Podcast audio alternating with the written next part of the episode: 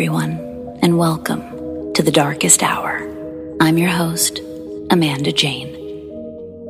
Most of you probably know tonight's guest. And if you don't, well, it's my absolute pleasure to introduce you to him. Please welcome Mr. Revenant. I've asked him to join us once again because one, it's been far too long. Two, I'm a huge fan. But also three, I knew he would do these stories justice. And I think you will agree. And if I'm right, I hope you'll check out his channel and subscribe. I've linked it in the description. We've got so much spooky to get to tonight, and none of it for the faint of heart. So, let's get started, shall we?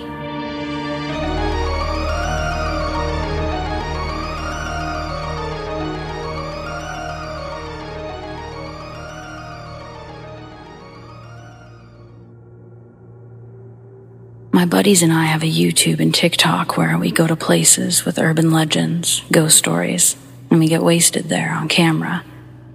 We live in the Louisville area, so we recently hit a lot of major spots in the area and decided to finish it off with Iroquois Park. We'd known all of the stories the headless woman who's supposed to appear on foggy nights, the serial killers who ended their victims' lives, etc. So, we pull up to the park late, late at night with our film and our lighting equipment. Keep in mind, we hadn't had a drop at this moment. We're walking on the closed road in the park, and right away, you can tell that the real danger in coming to this park at night is the pure isolation you have at the top of the hill. And while it's supposed to be a beautiful nighttime view, any Louisvillian will tell you not to go at night. We get to the top after walking about an hour, and it's apparent that my buddies are just as sketched out as I am, so we decide to do a full lap before we set up. We're about halfway through the lap, having heard the dogs barking. We saw the fog, and we even smelt burning wood when we stumble upon a point with a large stone wall. In the dark, it looked to us like there was a figure sitting on the wall, swaying back and forth, but much taller than the average person. I immediately get freaked out and I say on camera, I see somebody by the wall. We turn our lights off and we sit for a second, trying to work out the figure in the dark. I start to turn around thinking that it was a homeless person up to no good but my friend on camera decides to approach it. By the time we get to the point of where it was sitting, there's nothing there. It scared the shit out of me. Not sure how scared my buddies were because I couldn't see their faces in the dark. Not sure what it was, but in that moment, it got our hearts pumping.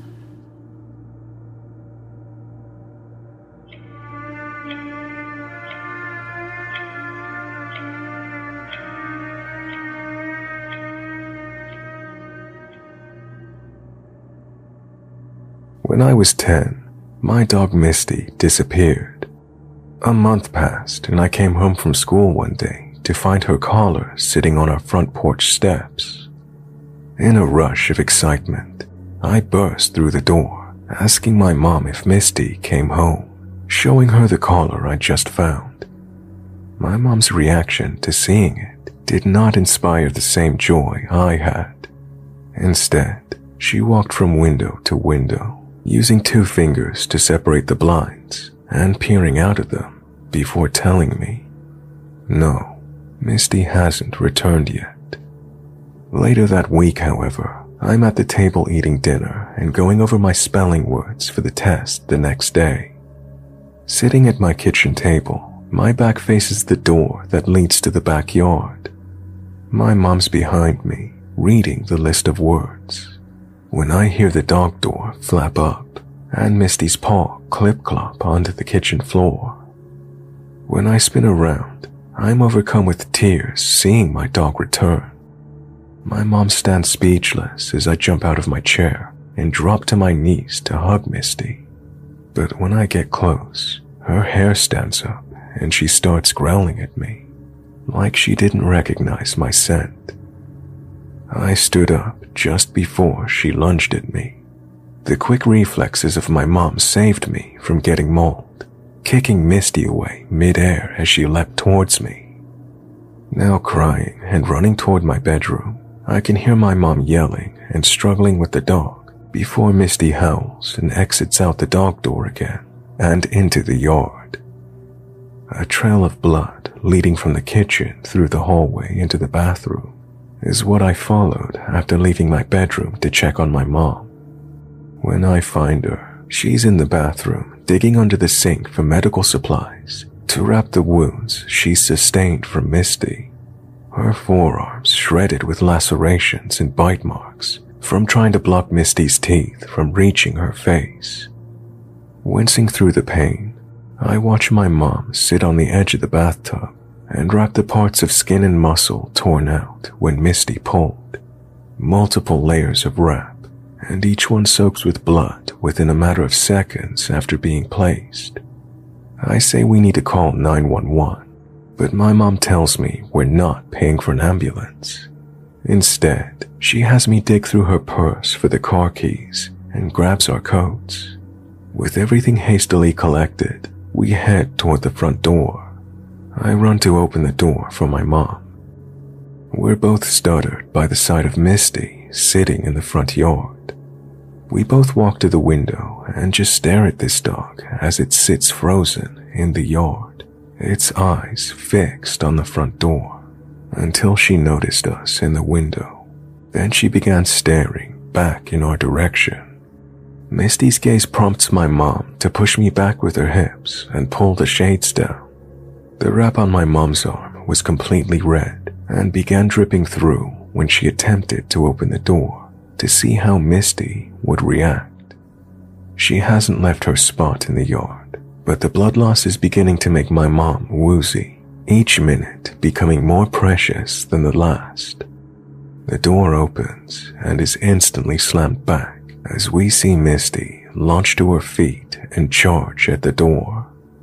My mom had already locked the back dog door before she ran to the bathroom.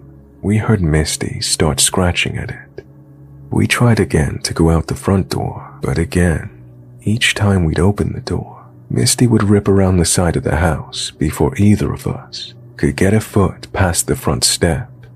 Each time, us tumbling back inside and slamming the door right as she would reach the front step coming our way.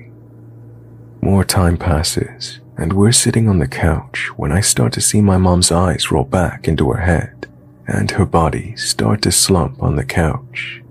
Her responses sound labored, and at that point, I didn't care if the devil himself was in that ambulance. I grabbed the phone and called 911. Not knowing how medical billing works at that age, I don't disclose my mom's name while talking to the operator. Instead, I tell her there's a woman I don't know dying in my house. When I hear police and ambulance sirens heading our direction, I hop off the couch and look out the window. Misty's sitting back in her spot. The first vehicles to reach our driveway are the cops. Years and years later, I'm still trying to wrap my head around what happened next. When the cop cars park and the two officers get out of their cars, Misty gets up and starts wagging her tail, acting sweet to the officers. They both ignore her and dash past the dog with blood in its fur to the door. I let them in and they start trying to wake my mama. One of the cops runs back to his patrol car to get his medipack. Both there and back, Misty still wags her tail, trying to act playful with the cop, tripping him up and slowing his stride before getting gently pushed away. While the cops are trying to keep my mom conscious, I remain at the window in utter disbelief at this dog's behavioral transformation.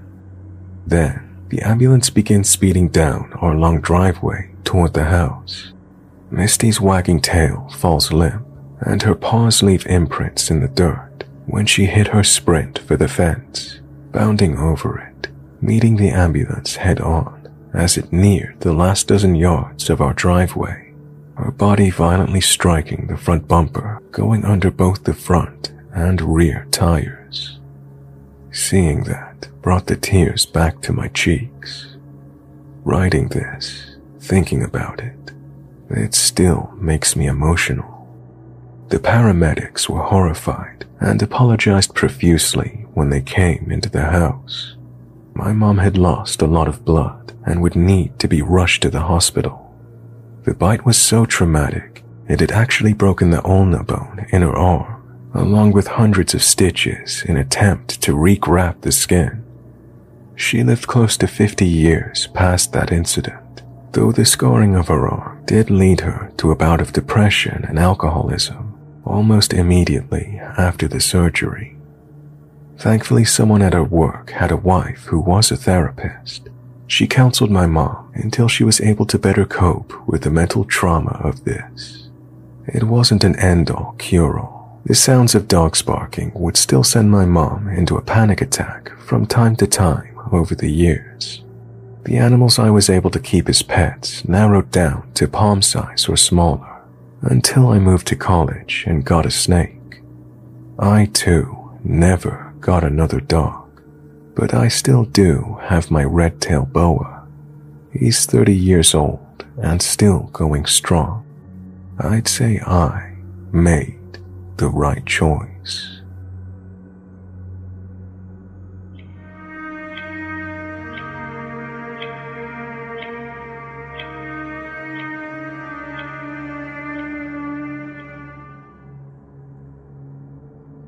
When I was six or seven years old, I experienced something that I've never really been able to explain, at least not logically. When my mom was still alive, she used to say that I must have seen a ghost. Yeah, maybe, but it was more than that, too. I'd been sitting outside near the chain link fence, just past the playset at my after school daycare. I don't know what I was thinking about probably my last truly innocent childlike thought. But my real memory, it starts when I'm suddenly drawn to a girl, a girl who was standing in the middle of the road. She seemed to appear out of nowhere. She was around my age, maybe younger, just standing there, facing the playground, facing me. No parents around. She looked like she'd been hurt she looked odd. It wasn't like I could see blood. The color of whatever covered her was muted, like the rest of her, almost like the color of dirt. And her skin, it was gray. At the time, I'd never seen what a dead person or a ghost was supposed to look like. But when I was about 10 or 11, I accidentally saw a movie called Night Watch. The deceased in that movie the grayish, greenish tone. That's what this girl had. I instantly thought of that girl when I saw it, like I do most times that death comes up, or ghosts, or a lot of things, really. Anyway, I watched as the little girl suddenly disappeared. I looked for her, getting up from the ground and walking closer to the fence. Looking right and left, I saw no one and then I felt something push past me. It sort of knocks me over, but I brace myself with my hands and I end up rocking myself back into a seated position. I look and just past me is the same little girl. She came from inside the playground, but she looks different, still muted, but not hurt. She's chasing after something. She's chasing whatever it is right into the middle of the road where I'd originally seen her. I turn and look at everybody else outside. No one seems to notice. And suddenly, I hear so much noise behind me, but I'm too afraid to turn back and look. I hear a sound I can't describe, and tires screeching on the road, screaming coming from children, adults, but I can't see any of them. My ears are just filled with this noise, and when I look towards the road, I don't see any cars or people. I just see the little girl. She's hurt again. More noise added to the background sirens, crowds. It's deafening. A few moments after I made eye contact with the little girl, I start to feel really sick and I guess scared. I was filled with this sort of icy cold, hot feeling. It's reminiscent from when I had the flu and my fever was all over the place. I maintained eye contact with the girl, even throughout feeling so ill. I was already sitting on the ground, but I then felt myself begin to lay on the ground, as did the girl. I felt the wood chips scratch my face as I sort of fell into them. Before I knew it, I was closing my eyes. I felt so relaxed. But I remember also thinking, I can't possibly sleep right now. I'm not tired. For several moments, it feels like magnets are keeping my eyes closed. I can't open them to see if the girl is still there. Yet, through my closed eyes, I can feel her. I also felt my body run entirely cold. It was like I was dipped into ice, but it didn't cause my body to move as I'd expect. Instead, I was just lying there with my eyes closed. And though I was relaxed, I tried to call out, to make some sort of noise. Someone has to see that I'm laying down a teacher, a friend, someone.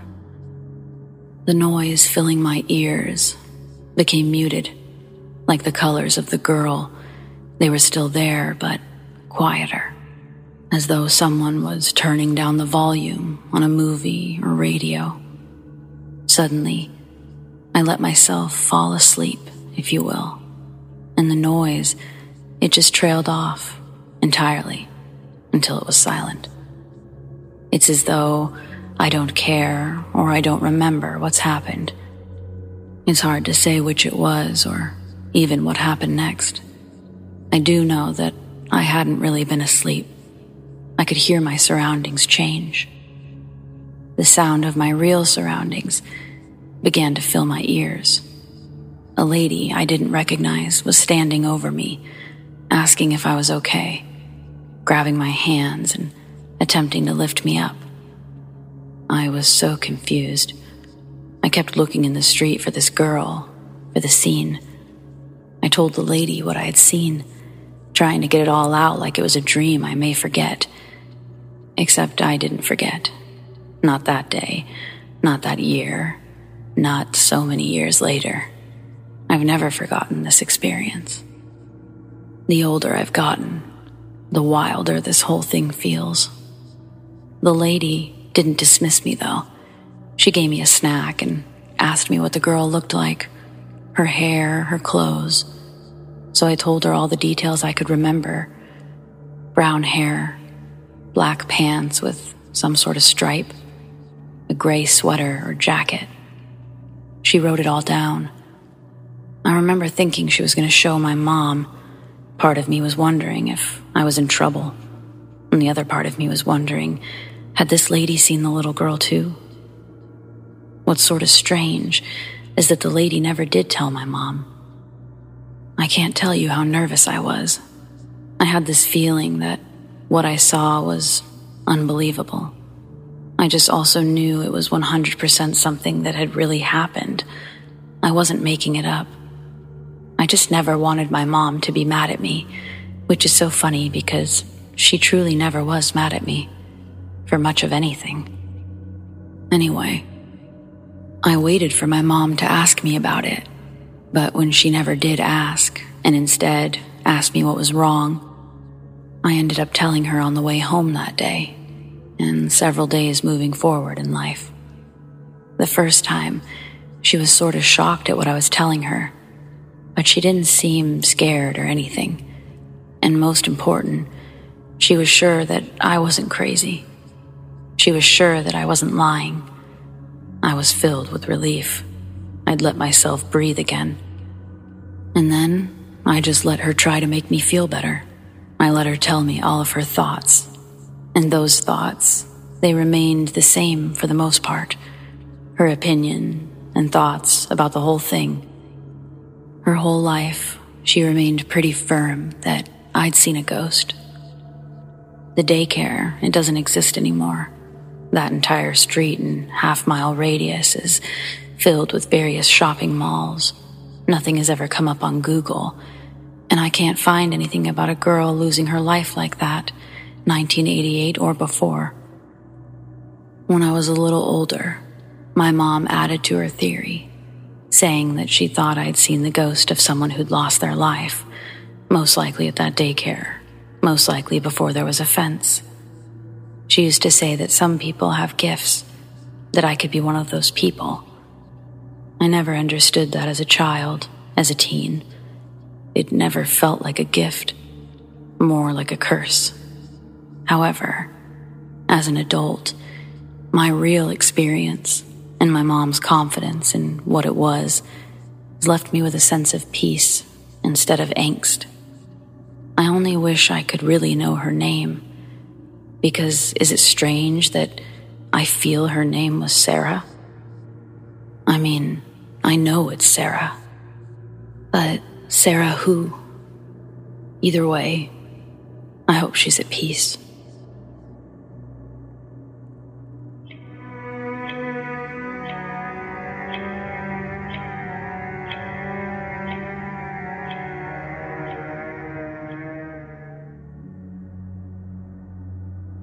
When my grandmother passed in 2012, shortly after, we experienced some random things. Things such as an electric toothbrush randomly turning on and falling into the sink, phantom knocking at the door. Today at work, my friend mentions she thinks her grandmother's spirits is haunting her apartment, and the whole thing is freaking out her cat. I tell her I'm a believer and proceed to share my grandma story about my own weird experiences after her funeral. I was driving out of a small town cemetery in Texas, just minutes after laying my grandma to rest, when out of nowhere the car radio turns on. The car was brand new and had never done that before, and never did it again after. I wish we had paid more attention to the song or what the lyrics were, but we were all too shocked to pay attention. I told my friend how I've always wondered if the radio thing was a sign from my grandma or some other spirit that was in the cemetery with us. Fast forward to tonight. My fiance, who was at the funeral and in the car that day, was laying in bed with me, getting ready to go to sleep. We're surfing the internet on our phones in a quiet house when out of nowhere, our dog, who was dead asleep, wakes up and starts intensely growling at our bathroom. This progresses to intense, scared barking, hair raised, and body positioned and alert. She is now standing in our bed and completely fixated at the dark bathroom. She's never done this before, and we both just have the vibes that something is here. We're freaking and know we shouldn't be. We know our house isn't haunted, We've never had anything happen here. It's new construction built on a lot with no significant history or previous structure. But we both agree there's a vibe in the air. It's almost electric, and the dog is freaking us out even more. I make my fiance close the door because I'm not looking into that black abyss all night. He notes how the bathroom feels extra cold when he comes back my left ear starts ringing with a buzz when out of nowhere we hear faint moaning sounds coming from inside the bathroom. Twice. There's no denying as we both heard it. The first time I wasn't sure, but his face said everything the second time I heard it. We both knew it was real and inexplicably coming from inside the room. I'm freaked. He's freaked. I have this nagging feeling to look up my grandmother's obituary online. I don't know why, maybe because I talked about her earlier in the day. A quick Google search pulls it up.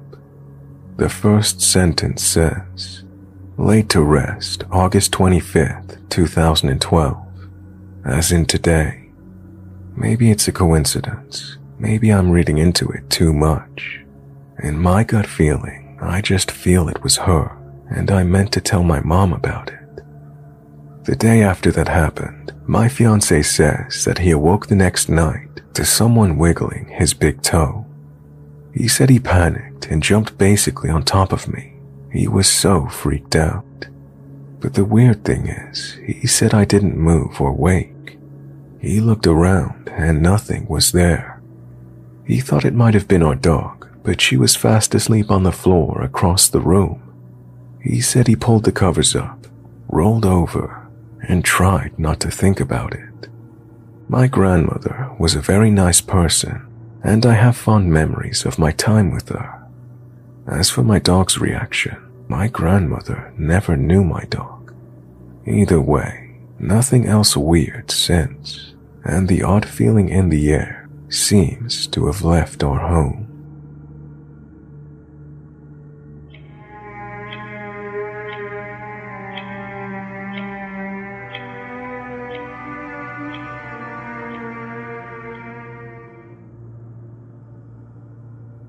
Been a custodial supervisor at a college for the last seven years. Before that, I was a custodian at the same college for seven years. I've cleaned and been in every building on campus from early mornings to late at night. And I've seen and heard a lot of things in the last 14 years since I started working here.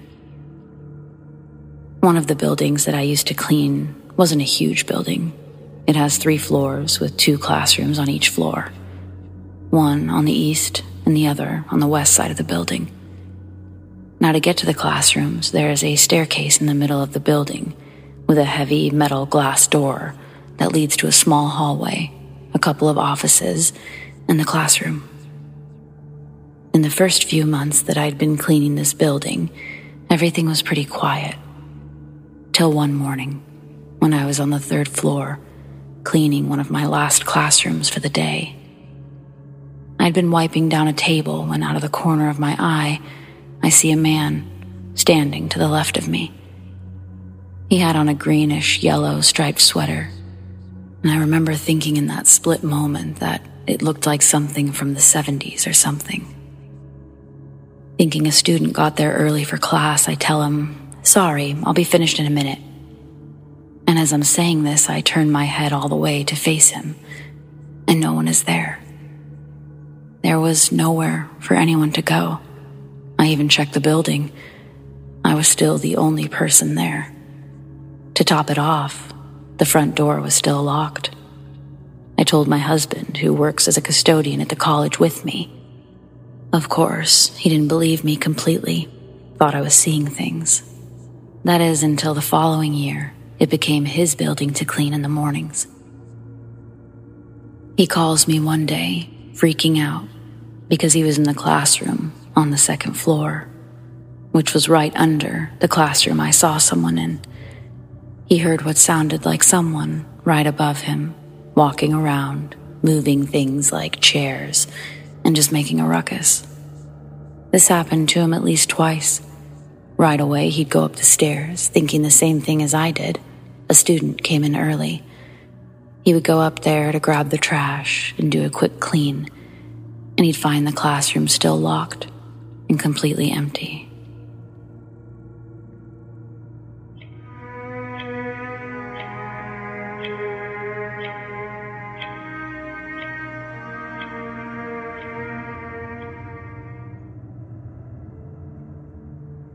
I was staying at my partner's house, who had not long ago come out of an abusive relationship.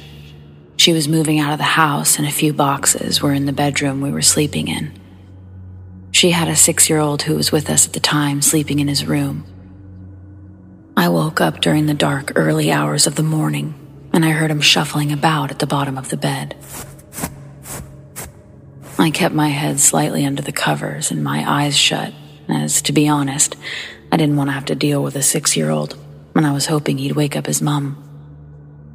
After three or four minutes, I started to think that this wasn't him, as he hadn't tried to wake either of us up, just moving around at the bottom of the bed. Then I panicked. The ex. I started to worry for all of us at this point, And then I heard the footsteps I'd been listening to suddenly stomp and rush up the side of the bed. My partner's side of the bed. That was enough for me. I screamed as I flicked the bedside light on, expecting a confrontation. However, there was no one there in the lit room. No son, no ex. In the next few seconds, both myself and my now awake girlfriend then heard footsteps, almost running, going back down her side toward the bottom of the bed and across the room. To top off the experience, the set of boxes where the footstep sound ended suddenly tilted and rocked as if someone had run straight into them. I have no explanation for what happened. My girlfriend had never experienced anything in the house before.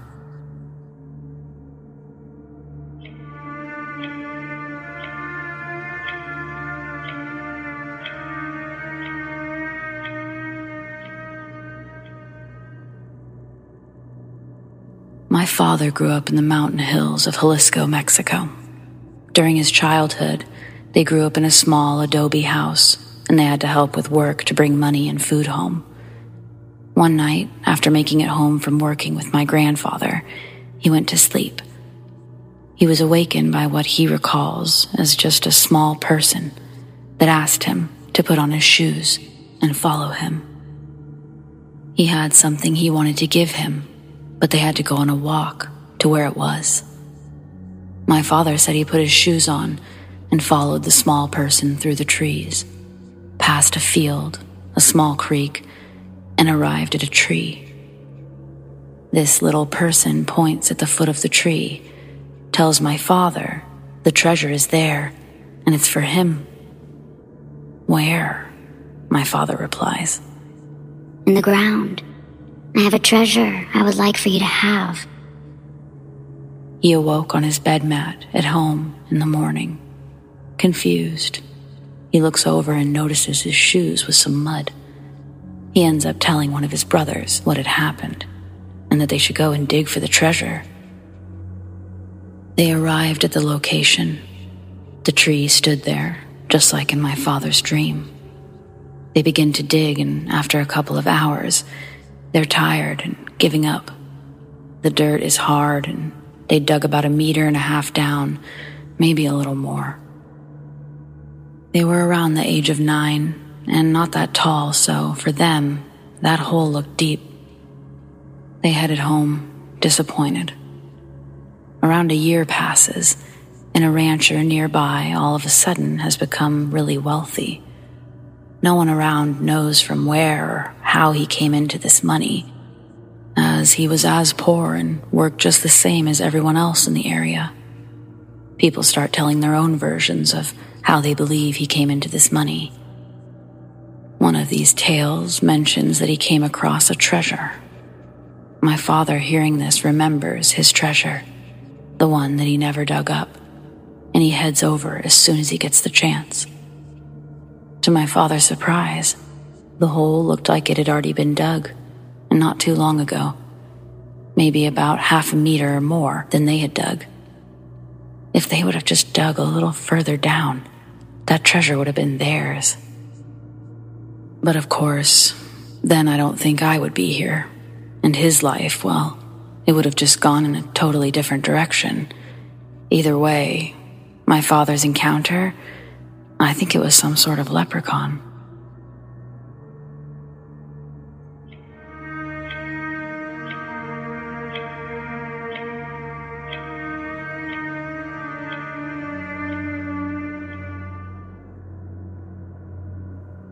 This happened a few years ago. My mom had an ex boyfriend who died in a motorcycle accident, and it happened to be the 20 year anniversary of his death.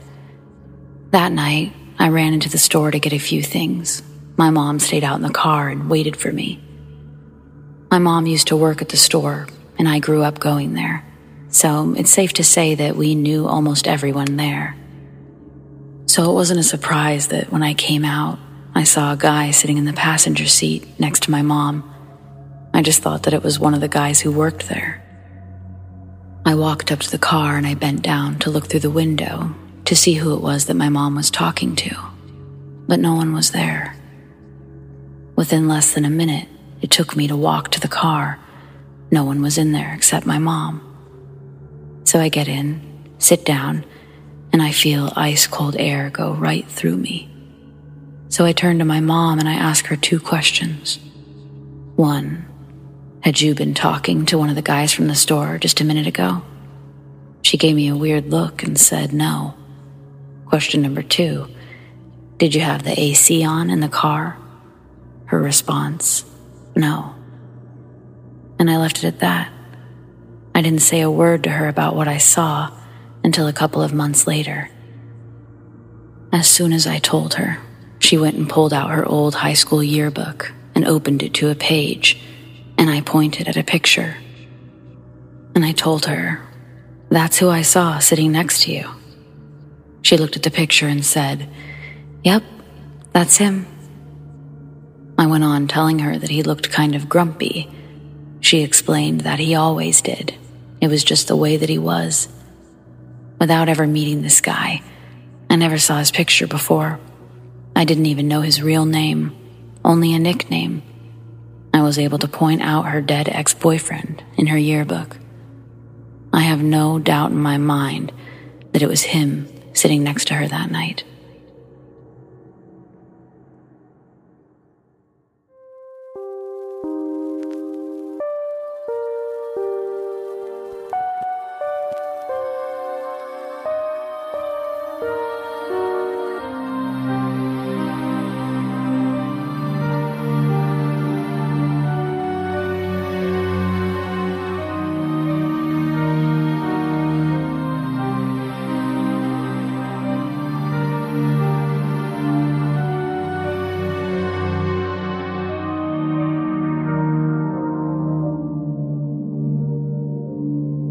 Friends, it appears we've reached the end of tonight's episode.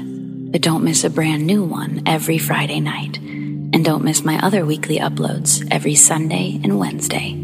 A gigantic thank you to Mr. Revenant for joining tonight's episode. And I hope those of you who aren't subscribed to his channel will head over and hit that button. I want to thank those who shared their stories, and a big thanks to all of you for listening.